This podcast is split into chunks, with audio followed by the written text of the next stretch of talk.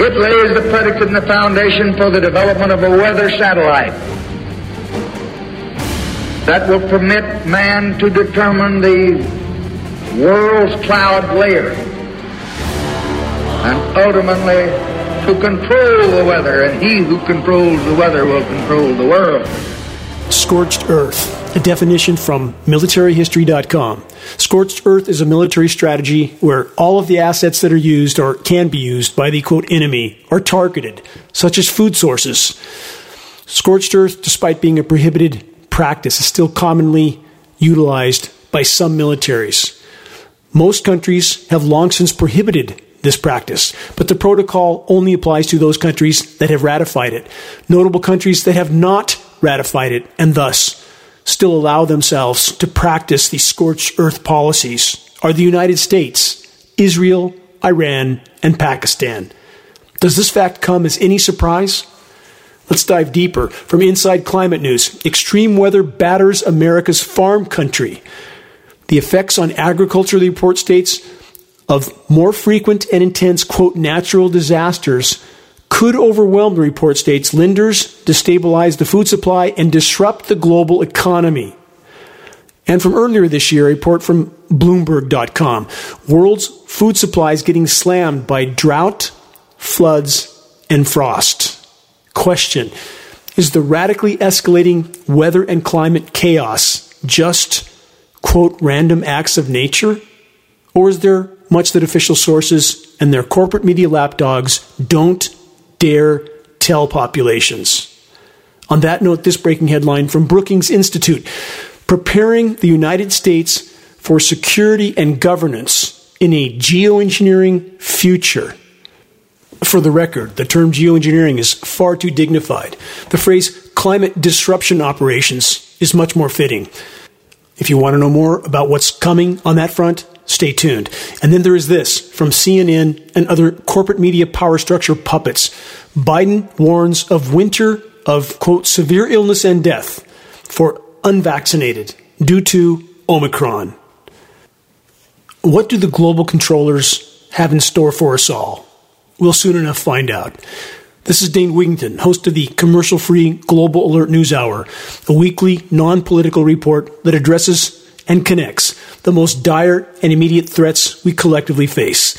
This is installment number 332 of the Bad News broadcast, brought to you by geoengineeringwatch.org, the largest and most visited website in the world on the subject of global climate engineering operations. To learn what you never wanted to know about ongoing climate intervention operations, view the groundbreaking new documentary film, The Dimming, available on the homepage of geoengineeringwatch.org for free. Much to cover in this broadcast. Let's press on. So, about, quote, scorched earth as a military or controller strategy. Would the U.S. military historically engage in such practices? What do you think? And while pondering that, here's a few historical nuggets to consider, starting with this quote, kill every buffalo you can. Every buffalo dead is an Indian gone, end quote. Those were the words of a U.S. Army colonel in 1867. Eight years later, General Phil Sheridan went as far as to commission medals to reward anyone who brought pelts from the dead bisons. Let them kill, skin, and sell until the buffalo is exterminated. It is the only way to bring a lasting peace and allow civilization to advance, stated General Sherman. It is estimated that bison populations went from 60 million to 500. And though buffalo numbers have now increased to a degree, it is a minute fraction of the original populations. On the same theme, there's this quote from Theodore Roosevelt I don't go so far as to think that the only good Indians are the dead Indians. But, Roosevelt said, I believe nine out of every ten are, end quote. Roosevelt said this during a January 1886 speech in New York. And then there is that nagging question of whether or not the U.S. military gave smallpox infected blankets to the Native Americans. All official sources are now denying it, so it must not be true, right? You decide. Has the mentality of those at the top of the power pyramids changed? Why would it? And now they, the controllers, are acutely aware of the fact that the planet's failing life support systems can no longer support the weight of the human race. If we consider the psychological profile of those that wield hegemonic power over populations, what should we, what must we consider that they are capable of carrying out now? When there's not enough to go around, the law of the jungle takes over. Welcome to the jungle. Let's cover some breaking reports.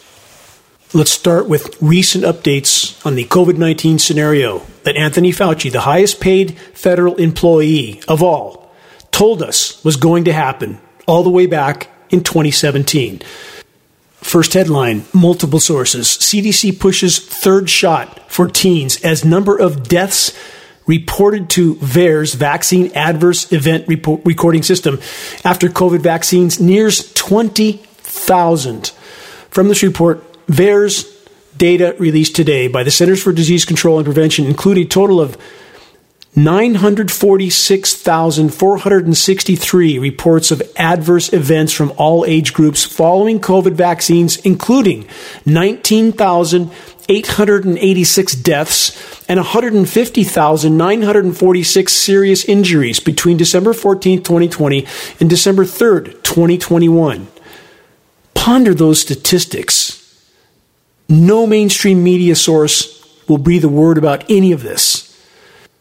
The report continues of the 9,136 U.S. deaths reported as of December 3rd, 20% occurred within 24 hours of vaccination, 25% occurred within 48 hours of vaccination. The remaining mortalities occurred in people who experienced an onset of symptoms within 48 hours of being vaccinated. Another point from this report VAERS data from December 14th, 2020 to December 3rd, 2021 for 5 to 11 year olds show this 3,301 adverse events, including 58 rated as serious and 2 reported deaths. U.S. VAERS data from December 14, 2020 to December 3, 2021 for 12 to 17 year olds show 24,359 adverse events, including 1,474 rated as serious and 33 reported deaths there were 60 reports of anaphylaxis amongst 12 to 17 year olds where the reaction was life threatening and required treatment or resulted in death, with 96% of cases attributed to Pfizer's vaccine. There were 567 reports of myocarditis and pericarditis, that's heart inflammation, with 557 cases attributed to Pfizer's vaccine. There were 141 reports of blood clotting disorders, with all cases attributed to Pfizer. The VAERS data from December 14, 2020 to December 3, 2021 for all age groups combined show this 19% of deaths were related to cardiac disorders. 54% of those who died were male, 42% were female, and the remaining death reports did not include gender of the deceased. As of December 3rd, 2021, 4,538 pregnant women reported adverse events related to COVID vaccines, including 1,428 reports of miscarriage or premature birth. Of the 3,249 cases of Bell's palsy reported, 51% were attributed to Pfizer vaccinations, 41% to Moderna vaccinations, 8% to Johnson & Johnson. Continuing with the CDC data, Centers for Disease Control, from the VAERS website, the Vaccine Adverse Event Recording System, there were 784 reports of Guillain Barre syndrome, with 42% of cases attributed to Pfizer, 29% to Moderna, and 27% to Johnson & Johnson. There were 2,184 reports of anaphylaxis where the reaction was life threatening and required treatment or resulted in death. There were 11,514 reports of blood clotting disorders. Of those, 5,112 reports were attributed to Pfizer, 4,101 reports to Moderna, and 2,249 reports to Johnson & Johnson. There were 3,333 cases of myocarditis and pericarditis, with 2,074 cases attributed to Pfizer, 1,109 cases to Moderna, and 140 cases to Johnson & Johnson COVID vaccine. Again, all the data that I just cited is from the CDC's own website, the VAERS website, Vaccine Adverse Event Recording System. No mainstream media is reporting on any of this. Should that come as any surprise? Safe and effective, we're told. From WesternJournal.com, attorney states entire family given COVID vaccine instead of flu shot. Two children now suffering heart issues.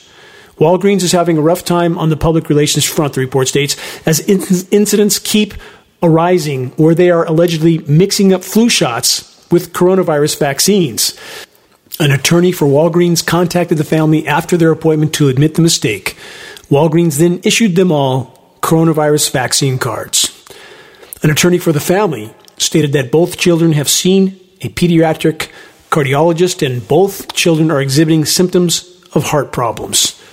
Let's dig deeper with this headline issued last week by multiple sources. Pfizer's history of fraud, corruption, and using Nigerian children as, quote, human guinea pigs. The report then asks, how did Pfizer manage to rebrand itself as the savior of humanity? Question mark. This is a long and very factually detailed report. There's not enough time to even begin to cover it in this on air broadcast, but it is certainly recommended reading. Again, Pfizer's history of fraud, corruption, and using Nigerian children as quote human guinea pigs. Let's add this report to the mix from Truth11.com and other sources. Medicare data shows 48,465 deaths over 80 within 14 days of CV19 vaccinations. This information was scrubbed. The deceased were counted as non vaccinated. Question How many COVID 19 official narratives have turned out to be totally false and have thus now been eliminated from the official narrative? Remember when we were told that CV19 stayed on surfaces for days and days? And would float through the air for 20 or 30 feet. Remember when vaccine development took the better part of 10 years, but suddenly there are dozens available at quote warp speed in only months from anyone and everyone in the big pharma criminal cartel, literally dozens of them. And now consider this report from earlier this year from rairfoundation.com. Nobel Prize winner reveals COVID vaccine is, quote, creating variants, end quote. Professor Luc Montagnier said that epidemiologists know but are silent about the phenomenon known as antibody dependent enhancement. That's ADE. Those with the courage to investigate, please do so. Read this report. You won't like what you find. From Robert F. Kennedy's website, The Defender, this 16,000 physicians and scientists agree kids shouldn't get COVID vaccine. From that report, COVID vaccines are, quote, irreversible and potentially permanently damaging, end quote, which is why 16,000 physicians, the report states, and medical scientists around the world signed a declaration publicly declaring healthy children should not be vaccinated for COVID 19. Again, that statement on a public declaration from 16,000 physicians and medical scientists from all over the world. If it seems as if we're living in a planetary asylum, it's only because we are. It's imperative to remember and consider unfolding biosphere collapse is and will continue to be the bottom line factor fueling it all. Headlines on that front in a moment, but first this from PubMed.com and the Lancet Scientific Journal, one of the most renowned medical journals in the world. This COVID 19 stigmatizing the unvaccinated is not justified. Their statement, not mine. The Lancet report continues. In the USA and Germany, high level officials have used the term quote, pandemic of the unvaccinated, end quote, suggesting that people who have been vaccinated are not relevant in the epidemiology of COVID 19. The Lancet Journal report then states this Officials who use this phrase might have encouraged scientists to claim that, quote, the unvaccinated threaten the vaccinated for COVID 19, end quote. But the Lancet states this view is far too simple. They continue. There is increasing evidence that vaccinated individuals continue to have a relevant role in transmission. In Massachusetts, United States, a total of 469 new CV19 cases were detected during various events in July 2021. And 346 of these cases, 74%, were in people who were fully or partly vaccinated. 274 of the cases, 79%, of whom were symptomatic. With all that in mind, now consider this. Under the Reddit post of the same report, reddit.com, from the Lancet Medical Journal, they stated this. Reddit did. If you talk about you, your mom, your friends, etc., experience with COVID or COVID symptoms or vaccine experiences or any information that pertains to you or their situation, you will be banned. So much for free speech. The power structure and all the media sources they control are doing everything they can to divide populations, to polarize populations, and to pit them against each other. To all those that are blindly and obediently pushing power structure narratives without a shred of honest investigation, please summon the courage to dig deeper no matter how alarming and unpleasant the information is. From citizensjournal.us and many other sources, delicensing doctors for, quote, harmful misinformation.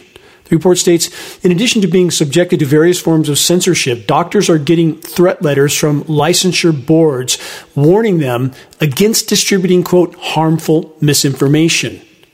Question What exactly qualifies for what is officially called, quote, misinformation? Is it anything that doesn't conform with official narratives? You decide. The report states no patients need to have suffered any harm for the medical board to investigate a doctor. All it takes is an anonymous complaint.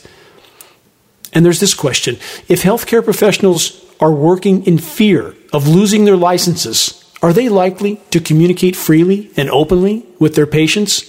Again, I'll leave it up to the listener to decide. Next, from many sources, including planettoday.com, Twitter to punish users who correctly claim that vaccinated individuals can still spread COVID 19.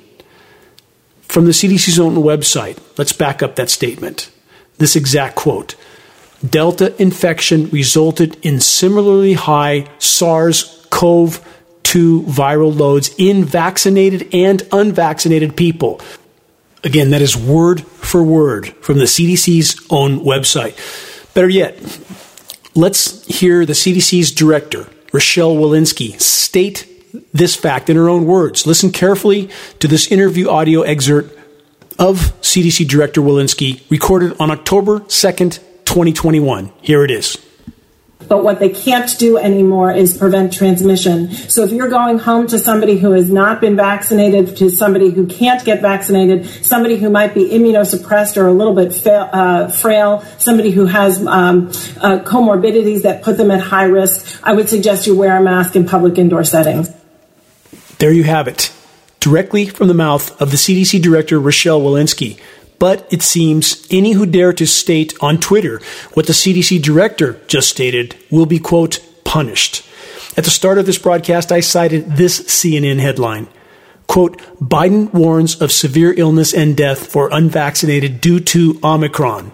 With that headline in mind, consider this breaking report from last week. This is from WebMD.com. Cornell University reports 930 COVID cases, including Omicron variant. From the report, Cornell University reported 930 new coronavirus cases among students and staff. That's December 7th through the 13th. The report then states, quote, a very high percentage of the cases were identified as the Omicron variant in fully vaccinated people. They then state in this report, again from webmd.com, virtually every case of the Omicron variant to date has been found in fully vaccinated students, a portion of whom have also received a booster shot. That's a statement from Joel Malina, the vice president for university relations, again at Cornell University. And he made this statement to CNN. For the record, Cornell has a mandatory vaccination policy for all students. Question How's that working out so far? You decide. From the New York Times and many other sources, big hospital chains drop vaccine mandates for healthcare workers. The report states major hospitals and healthcare systems have decided to drop the vaccine mandates to ease labor shortages. Here's a question I wonder why so many healthcare professionals are so unwilling to roll up their sleeve and do what they're told. You decide. While pondering that, here's a few big pharma fun facts to consider. Pfizer drug breach ends in biggest U.S. crime fine ever. That's from the UK Guardian. And this GlaxoSmithKline's $3 billion settlement included the largest civil false claims act settlement on record, and Pfizer's $2.3 billion settlement, including a record breaking 1.3 billion criminal fine. These reports are the tip of the proverbial iceberg. So, question why are so many still so willing to so blindly trust Big Pharma and their power structure partners? Moving on. It is essential to always keep in mind the fact that no matter what challenges we face from a societal standpoint, when the planet can no longer support the web of life, it's game over. Switching gears to the bottom line factor that is fueling the exponential increase of insanity biosphere collapse. And I'll get to breaking reports on the decimation of food supplies in a moment. But first, as mentioned at the start of this broadcast from the Brookings Institute, this preparing the United States for security and governance in a geoengineering future. From that report, imagine the following scenario. It is the year 2035. One large country dealing with major issues of global warming decides to take extreme action. The government begins secret deployment of geoengineering systems for pumping large amounts of reflective particles into the air, a technique designed to mimic the cooling effect of a volcanic eruption, the report states only on a much larger scale and over a much longer time horizon. They continue with this. Although such behavior has been discouraged by the international community, research has continued largely behind closed doors and without real regulation. Now that the climate situation has become more dire, the country has decided that it can no longer afford to wait. They see geoengineering as their only option. At first, the decision seems wise as the increase in global temperatures starts to level off, but soon other types of anomalous weather begin to appear. Unexpected and severe drought hit countries around the world, disrupting agriculture, and the ozone layer begins to decay rapidly, exposing populations to harmful radiation. Global weather has become politicized. Delegates argue at the United Nations over new climate complications. They then state, because this was a mock scenario. They're simply trying to point out the what ifs as if it's not already happening. They then state a scenario such as the one above remains unfortunately possible given the current state of global geoengineering policy, as the increasingly severe effects of global warming generate greater interest in geoengineering technologies. The United States must prepare itself for the risks and uncertainties that come along with their potential development. Think about all of this I just read a supposed mock scenario much like the mock CV19 scenarios that we had right before the event actually happened. But in this case, that's Event 201, by the way. If you don't know what that is, Bill Gates staged Event 201, a mock global COVID 19 pandemic scenario that was conducted immediately before the scenario actually occurred. If you don't know about that, please investigate it. But back to climate engineering, again, so called academia, the Brooks Institute, pretending that we could, may, might geoengineer someday if we become desperate enough, as if these programs haven't been going on for 75 plus years already. Blatant, glaring, atmospheric spraying operations that anyone but the clinically blind can see. But denial is profoundly powerful, isn't it? Everything they state in this report that could, may, might happen if we someday geoengineer is already happening. Epic droughts, epic wildfires, unprecedented flooding, and severe UV radiation bombarding the surface of the planet that metering proves. Again, a former NASA contract engineer that works directly with geoengineeringwatch.org with equipment we have supplied him has long since conclusively confirmed that ozone layer collapse is indeed unfolding. And he continues to confirm with ongoing metering. Search geoengineeringwatch.org ozone layer collapse on a search engine other than Google because Google is doing everything they can to suppress our data, to suppress everything from geoengineeringwatch.org because they are part of the power structure matrix. And the power structure wants desperately to prevent populations from understanding the severity and immediacy of what's unfolding so that they don't panic. So the whole of academia, in service of the power structure, continues to pretend that climate engineering is only a proposal. Time to wake up. Climate intervention operations have long since been the crown jewel weapon of the global controllers, as I've stated over and over and over, and as should be increasingly apparent to any that are not asleep at the wheel. Climate intervention operations can be used to bring populations to their knees without those populations ever even knowing they were under assault. When crops are decimated by climate chaos, nature is blamed, or anthropogenic global warming alone is blamed. And though both factors are a part of the equation, what biggest of all piece of the puzzle is missing? Global climate engineering operations aka geoengineering, aka stratospheric aerosol injection, solar radiation management, cloud albedo enhancement. These are the science terms for what's happening in our skies, but all of it ultimately amounts to weather warfare. When you intervene with Earth's life support systems, you get a very, very bad result. How clear is that at this point? Let's press on with more headlines. From Stanford News Climate of Chaos. Stanford researchers show why heat may make weather less predictable. The report states a Stanford University study shows chaos reigns earlier in mid latitude weather models as temperatures rise. The result, they say, climate change could be shifting the limits of weather predictability and pushing reliable 10 day forecasts out of reach again. The weather so called forecasters are reading scripts. That's a given. We know Raytheon, private defense contractor Raytheon, up to their neck in climate engineering patents and operations, does all the weather modeling for the National Weather Service and NOAA. I've been over this again and again. They passed the scheduled weather down all the way through the chain. And what do we see with the long term forecast? They are all over the board, depending on who has the script and who doesn't, i.e., the most updated script. And in regard to heat waves, what is essential to consider in this equation, again, there's no legitimate discussion about the climate from any perspective without first and foremost addressing the climate engineering issue, which includes the massively powerful radio frequency microwave transmission. So, in regard to the heat domes, like the heat dome that pushed British Columbia up to 121 degrees last summer, that is directly related to ionosphere heater operations which science proves cause an electrical chain reaction in the ionosphere, heating it to astoundingly high temperatures. And can produce a heat dome, pushing the atmosphere up and down. The downward push is the heat dome. That helps them to manipulate upper level wind currents. That helps them to steer precipitation and thus manipulate weather, steering the precipitation wherever they want it or need it for whatever operations they are inflicting on populations. Next headline from phys.org Concurrent heat waves are seven times more frequent than the 1980s. From this report, multiple large heat waves the size of Mongolia occurred at the same time, nearly every day during the warm seasons of the 2010s across the Northern Hemisphere.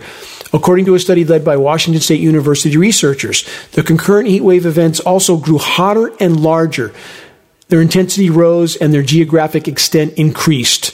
Heat waves can cause disasters from crop failures to wildfires. Concurrent heat waves can multiply those threats. Again, None of these discussions are valid. Not from Stanford, not from Washington State University. The omission of the climate engineering elephant in the equation makes these discussions invalid.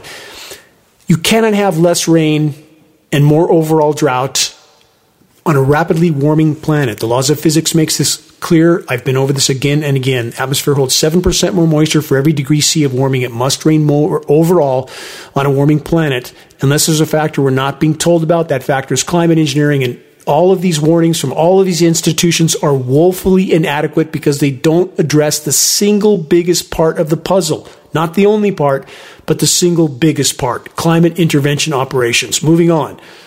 Yet more December tornadoes from CNN and other sources. Intense storm spawns tornadoes, including first ever observed in Minnesota during December. The report states in Minnesota, the National Weather Service office in the Twin Cities said there was a tornado observed. This is the first tornado ever reported in the state during the month of December, according to NOAA, National Oceanic and Atmospheric Administration. More than 80 million people were under wind alerts from the storm, and over 35 million were under high wind warnings, including residents of Denver, Kansas, Omaha, Des Moines, Minneapolis, Milwaukee, and Chicago. The report then states at least nine wildfires are burning in northwest and western Oklahoma, according to the Oklahoma Emergency Management Public Information Office. In Texas, several hundred people have been told to evacuate or be prepared to evacuate due to wildfires. Again, all of this occurring at once. Total climate chaos. How's the climate chaos on the other side of the world? Fires first, then floods, climate extremes, batter Australia. That's the headline. Many of the same areas that suffered through the horrific bushfires in 2019 and 2020 are now dealing with prodigious rainfall that could leave some people stranded for weeks. The Black Summer bushfires of 2019 and 2020 were the worst in Australia's recorded history. Even in areas that did not burst into flames, the heat waves and lack of rainfall that preceded the bushfires killed as much as 60% of the trees in many regions. This year, many of the same areas that suffered through those epic blazes endured the wettest, coldest November since at least 1900. And they, they always try to state a former time frame as if it happened at some previous era to make people think, well, it must not be that bad if it happened before. Not true. This is the worst ever, and the records reflect that. Ecological collapse is unfolding and accelerating all over the world. No habitat, no humans. Climate intervention operations are core to the equation. Moving on from Russia records biggest temperature contrast in world since 1954. Again, they can manipulate previous records in any way they want uh, to make it always seem that it happened before, so it can't be that bad. Even if the data doesn't really reflect that, and we see data falsification happening right now. We see UV readings are completely falsified. They're completely fictitious. Same with official high temperatures radically underreported, constantly, continuously. It's far warmer on the planet already than we're being told. So, whenever you see a headline like that, which I just read, a radical temperature variance in Russia, which I'll get to in a moment, but they claim it happened before, look at that very skeptically. So, what was the temperature variance in Russia just recorded? a variance of 153 degrees Fahrenheit within the borders of one country, from the high temperature in that country to the low temperature. 153 degrees Fahrenheit difference. It's been said that if we lose the Arctic, we lose the world. On that note, from Science.com last week, this headline The Arctic is warming four times faster than the rest of the world. Remember in previous reports that certain academic agencies stated the Arctic is warming twice as fast, and I've stated over and over that's false. It's warming much faster, at least three times faster. Now we have confirmation that it's four times faster. The Science.com report then states an important climatic indicator has been misreported by a factor of two. It's almost a mantra in climate science that the Arctic is warming twice as fast as the rest of the world, but that figure found in scientific studies, advocacy reports, and the popular press, and even in the 2021 UN climate assessment, is incorrect, obscuring the true toll of global warming in the Arctic. The researchers now say the Arctic is warming four times faster than the global average. Again, I'm commonly asked or told by people they don't know who to believe is the Arctic ice increasing or decreasing? That answer is so incredibly easy to uncover and not by believing me or anyone else. Believe what you see with your own eyes. View the film, Chasing Ice, non political film footage of the Arctic in total meltdown, time lapse footage that is absolutely shocking to the marrow. And as bad as that footage is, as dire as that footage is, it's much, much worse now. Since that film was produced, it's much, much worse. And those in power are doing everything they can to mask what's unfolding in the Arctic because, again, as I stated a moment ago, if we lose the Arctic, we lose the world. And the climate engineers, in the attempt to mask what's happening in the Arctic from populations, is actually further fueling the overall process. Temporary, toxic surface cool downs at the cost of an even worse overall planetary meltdown. On that note, from BBC.com, Arctic heat record is like Mediterranean, says UN. The highest temperature ever recorded in the Arctic, 38C, that's 100 degrees Fahrenheit, has been now officially confirmed, sounding alarm bells over Earth's changing climate.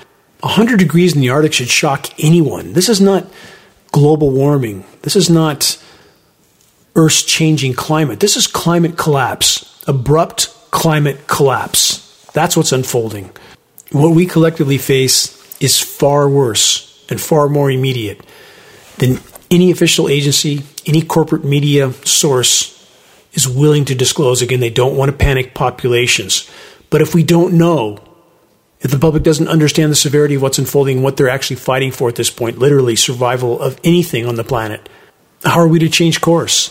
And the climate engineers continue to do everything they can to confuse and divide the population on the true state of the climate. On that note, the climate engineering cabal was hard at it last week in Northern California, whipping up a winter weather event that they scheduled about 10 days in advance. And no matter how much they were wrong on all the forecasts up to that point and how much they changed the forecast from day to day, it was going to rain, then it wasn't, then it was, and it wasn't. They never changed the day for the scheduled snow event. That always remained the same.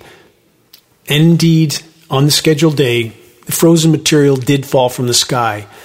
And this is not a naturally nucleated material. It's, in many cases, incredibly heavy, wet, concrete like snow that adheres to foliage, topples trees, cracks branches, and makes the trees like a sail so when the wind kicks up with the, the deteriorated root system on the trees now, there is so much windfall of trees. And we have all official agencies pretending that all of this is some natural process. They don't acknowledge that the contaminated rain is killing root systems, making the trees much less able to stand up to the wind. That this adhesive like concrete snow that sticks to foliage makes the trees like, again, the giant sail, so that they fall over as soon as they're hit by the wind. I've documented this at geoengineeringwatch.org in the Into the Wild section. The decimation from the chemically nucleated material that's used to confuse and divide populations as to the true state of the climate. We had events last spring in Northern California in which we had 75 degrees one day, snow the next, and 75 the day after. We have instances recorded in other locations like Texas, Amarillo, Texas, where they had a temperature of 100 degrees May 1st, 2013, all time record high, snowed the next day. We have instances in places like Denver, I've cited over and over. They have, on numerous occasions, gone from all time record high to even single digits in the course of a single day. This is not nature. This is chemical ice nucleation for weather modification. This is a primary aspect of the climate engineering arsenal that no one but geoengineeringwatch.org is trying to bring to light. Chemical ice nucleating operations are used to create winter weather mayhem. They create temperature whiplash scenarios. For example, in my location, in Northern California, there is currently frozen slush on many of my ponds with pond water that's about 45 degrees. How does that happen? Exactly. This is not, again, a naturally nucleated material. We've seen the same thing in places like Boston when the Boston snows were so sensationalized in 2014 and they showed and we captured images of Boston Harbor with frozen slush all over it with ocean water that was above 40 degrees. Seawater doesn't freeze till 28.4 degrees. How could there possibly be frozen slush in this water? Again, not a naturally nucleated material. And by creating these surface cool downs, again, when you seed clouds with these endothermic reacting chemical ice nucleating elements, you create a cold, dense layer of air that descends to the surface. That layer may only be a few hundred feet thick or less, but it creates the perception of a cold winter on a planet that's in total meltdown. But there's massive fluctuations between these events. The temperatures skyrocket once the moisture is gone, once there's full sun, and they can't continue with the operations any longer. The temperatures typically skyrocket, so we have the weather whiplash yo yo effect. and it's getting worse and worse and worse. I and geoengineeringwatch.org are asking for help to expose this core component of climate engineering operations. Please search and share the mini reports in the engineering winter section on the homepage of geoengineeringwatch.org. On the same theme from sfgate.com, atmospheric river is a win for California. They state snowpack goes from 19% to 83% of average. And this is exactly the kind of headline the controllers need to calm California populations that were beginning to panic and perhaps beginning to suspect that something is going on in our skies and that they're not being told about it. The climate engineers require extraordinary amounts of moisture to carry out chemical ice nucleating operations because the endothermic reacting elements tend to dry up much of this moisture. That's why we see it associated with these atmospheric rivers in many places. And we're also seeing increased consistent wind in conjunction with these operations. And again, climate engineers can control to a large degree the wind flow on the surface by creating atmospheric pressure zones. The degree to which the climate is being manipulated at this point can scarcely be comprehended. Many are still mistakenly connecting distractionary so called weather modification operations with the massive overlying climate intervention operations. They are not the same. Officially acknowledged so called cloud seeding programs, which involve ground based propane burning units and small propeller driven aircraft, are all ultimately just red herrings, designed to distract the public from what is by far the single most climate disruptive and destructive factor of all climate intervention operations. As covered in the beginning of this broadcast, increasing weather mayhem is crushing food crops. Question Is this decimation of food production a part of the agenda at this point. Let's press on with more headlines. Last week, from multiple sources, life threatening weather wreaks havoc for 100 million people across the heartlands. Again, second time in a week. At least 300,000 are without power after dust storm barrels through Kansas. 107 mile per hour wind topples trailers in Colorado, and tornadoes touch the ground in six other states. Again, it came amid some record high temperatures just days after, as stated, dozens of powerful tornadoes swept through the area, flattening homes and businesses. About the tornadoes and their effect on food production from Reuters.com. Chickens, tractors, grain silos destroyed by deadly U.S. tornadoes. Let's rewind to a report from earlier this year. From Bloomberg.com, wild weather plagues North American grain crops as demand surges. Unusual weather is contributing to volatility in crop markets. Next headline. This report is referring to the engineered winter weather assault on Texas that occurred earlier this year. Deep freeze decimates agricultural markets from grains to beef. And there's this report referring to the overall scenario in the U.S., as covered at the beginning of this broadcast from Inside Climate News. Extreme weather batters America's farm country. The effects on agriculture of more frequent and intense natural disasters could overwhelm lenders, destabilize the food supply, and disrupt the global economy. All of that seems to serve the global controllers quite well, doesn't it? There's no could, may, might. It's happening. It is happening.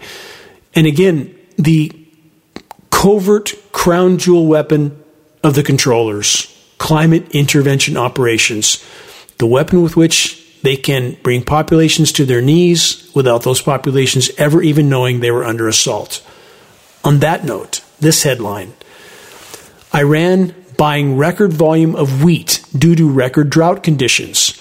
From an annual average of about 1 million tons during the last five years that they were importing, Iran now needs to buy a record 8 million tons of wheat the jump in Iranian wheat imports will coincide with high global grain prices, adding to pressure on the country's finances. In regard to Iran, I want to remind of what I've covered in previous broadcasts that immediately after 9 11, when NATO Supreme Commander General Wesley Clark was given the list of countries that were to be targeted, a list that clearly existed before 9 11 even occurred, Iran on that list. Every one of those countries subsequently underwent a once in 1,000 year drought, cutting off their flow of precipitation, which destabilized food production, which then destabilized populations, making them much easier to manipulate. Same model. Look at the wider horizon, plug this into the equation because it's part of it. From earlier this year, also, Forbes.com posted this shrinking global grain supplies have little hope of replenishment until 2022 or beyond, they say. The report states as the global population and economy grows, so too does the use of grains.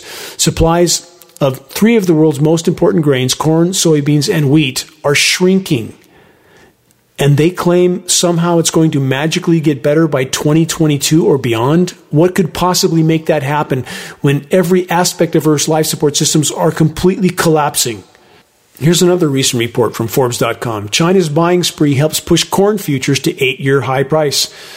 China's record corn imports due to crop failures and inadequate state reserves, have diminished available global corn supplies. The result has been a dramatic reduction in the USDA estimate of corn supplies here in the US because they're selling it to China. Both the US, China, and countless other countries are very soon going to have empty shelves, and that's when the party is really going to get started. On that note of good cheer, from NASA.gov in November of this year, one month ago, from so called NASA's Earth Science News team. Global climate change impact on crops expected within 10 years, NASA study finds. As we should expect from the U.S. government disinformation source called NASA, their completely baseless estimation of crop yield impact, being 10 years out, flies in the face of dire climate related crop failure realities that are radically worsening all over the globe. But the controllers know that a large percentage of the first world populations have long since become so clueless and complacent, so utterly and totally disconnected from reality, and even more so from nature, that if they think trouble is 10 years out on the horizon, they couldn't care less. Costco still has frozen turkeys. Wally World is stocked up with cheap Chinese toys, and they can still pick up a Big Mac or a Whopper on the way home from their Christmas shopping spree. Modern, industrialized, militarized societies as a whole have long since abandoned any sense of responsibility toward the future, or lack of it, a future which completely depends on what we collectively do today or don't do. Moral bankruptcy is an epidemic no one wants to talk about. Indigenous cultures understood that they were a part of a web of life, a web on which their lives completely and totally depended. How many know what the seventh generation principle is? Native Americans, specifically the Iroquois, practiced a philosophy that the decisions we make today should result in a sustainable world seven generations into the future. For the record, on our current course, humanity won't make the middle of this decade before total collapse, and that's being optimistic. And to all the sources and individuals that are still trying to convince themselves that with all the extra CO2 in the atmosphere, we'll have loads of food crops to consume. Think again, and please do some objective research. Atmospheric chemistry is radically changing. Climate intervention operations are a core component of that chemistry change. And worse, highly toxic contamination. Precipitation all over the world is now laced with highly toxic heavy metals, polymers, and surfactants. Many of these elements do horrific damage to soil microbial life and root systems, causing a shutdown of nutrient uptake. Further, excess CO2 does the same. It reduces the overall nutrition of food crops because they are not adapted to the abrupt change in atmospheric chemistry. Please don't believe me. All I'm asking is to conduct objective research. But here's the bottom line biosphere collapse is here, now, and accelerating by the day. Crashing food supplies further augments the ability of power structures all over the world to manipulate and control their populations. Let's pause for a moment to remember the words of former U.S. President Lyndon Johnson. Quote, He who controls the weather controls the world. Video of him stating this for our on air listeners at the beginning of every one of these broadcasts posted on the homepage of geoengineeringwatch.org, the weekly global alert news broadcast. To translate what Johnson stated, i.e., he who controls the weather controls the food supply, thus controls the world. This being said, it's imperative to remember and consider that even if all human activity was halted today, including climate engineering, the damage already done to the planet's life support systems from countless sources of destructive human activity cannot be undone in any time frame that matters. What we're fighting for now is to salvage any remaining part of the planet's life support systems so that a few might make it through what's coming. To give a time frame comparison of previous planetary mass extinctions, the PETM event, Paleocene Eocene thermal maximum, 55 million years ago, had a post event equilibrium period of 10 to 20 million years. What we face now is occurring hundreds of times faster than the PETM mass extinction, thus, is far worse a scenario. This puts all of us in a very dark corner, to say the least. And even now, at this late hour, how many are blindly caught up in soon to be meaningless distractions like the next round of elections or the price of gas? Such is life in the planetary asylum. None of those things will matter very soon. Wait and see. As I stated several times in this broadcast, if we lose the Arctic, we will likely lose the world. Escaping methane hydrate and clathrate deposits are core to that equation. Formerly frozen methane deposits in Arctic tundra and on the seafloor are thawing and releasing. As I've encouraged many times, please search Siberian methane craters and look at the images. They have to be seen to be believed. What we are falsely told by the so called climate science community is that methane, once it enters the atmosphere from these escaping deposits, is 20 times more potent than CO2 as a greenhouse gas, but this is very deceptive. That figure reflects a 100 year time horizon. Over a 10 year time horizon, methane is 120 times more potent than CO2 as a greenhouse gas. Over a one year time horizon, methane can be 8 to 900 times more potent than CO2 as a greenhouse gas. As I've stated many times on this broadcast, the methane deposits in the Arctic alone are big enough, if they escape into the atmosphere, to turn this planet into Venus. We have sea surface temperatures off the coast of North America as high as 19 degrees Fahrenheit higher than the 1981 2011 average. It is inconceivable how much energy it took to do that already. And that energy, again, is thawing seafloor deposits of methane. Hydrogen sulfide typically releases with that, thus the rotten egg smell that floats into coastal cities. Hydrogen sulfide is heavier than air. It sits on the surface and therefore it's detected. It can be smelled. Methane is lighter than air. It migrates into the atmosphere where it begins to cover the planet like a layer of glass, letting heat in but not out. The global controllers are utilizing climate engineering operations in the desperate and destructive attempt to mask unfolding biosphere collapse from populations while simultaneously using weather as a weapon. Both scenarios are further fueling the overall meltdown of the planet. So called academia, the so called climate science community, continues to deny all of it in order to preserve their paychecks, pensions, and reputations, none of which will matter on a soon to be dead planet. As I've stated on this broadcast so many times, there is only one way forward in this all important battle to turn the tide of insanity that's rising on every front an army of the awakened. And this doesn't mean those who know but don't care and don't seem to feel any sense of responsibility to the whole, or apparently even their own posterity. The truly awakened know that they are a part of something much bigger, a meaningful part, a necessary part. The truly awakened sense that it's no accident that they find themselves at this most critically important crossroad of not just human history, but indeed of human existence. The truly awakened know that they are here for a reason. They are here to make a difference. Each of us, all of us, matter in this equation. If we stand together, we may yet have a profound effect on the outcome of all that's unfolding. And though collapse of what was is inevitable at this point, we may yet be able to alter the composition of what's unfolding. We may yet be able to salvage some part of Earth's remaining life support systems, and that's worth fighting for with every fiber of our being. And whatever happens in the final act, there is unshakable solace in knowing that you have stood your ground against the gathering insanity, that you were one of those that refused to go silently into the night. We are still standing, and no matter how daunting the challenges we face, we are still in this fight. We are not yet beaten. All are needed in the effort to reach a critical mass of awareness. There is absolutely no time to spare. Check the activist suggestions link on the homepage of geoengineeringwatch.org to learn how you can help to turn the tide.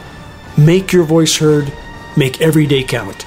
Until next week, stay safe, stay strong. This is Dane Wigington from geoengineeringwatch.org.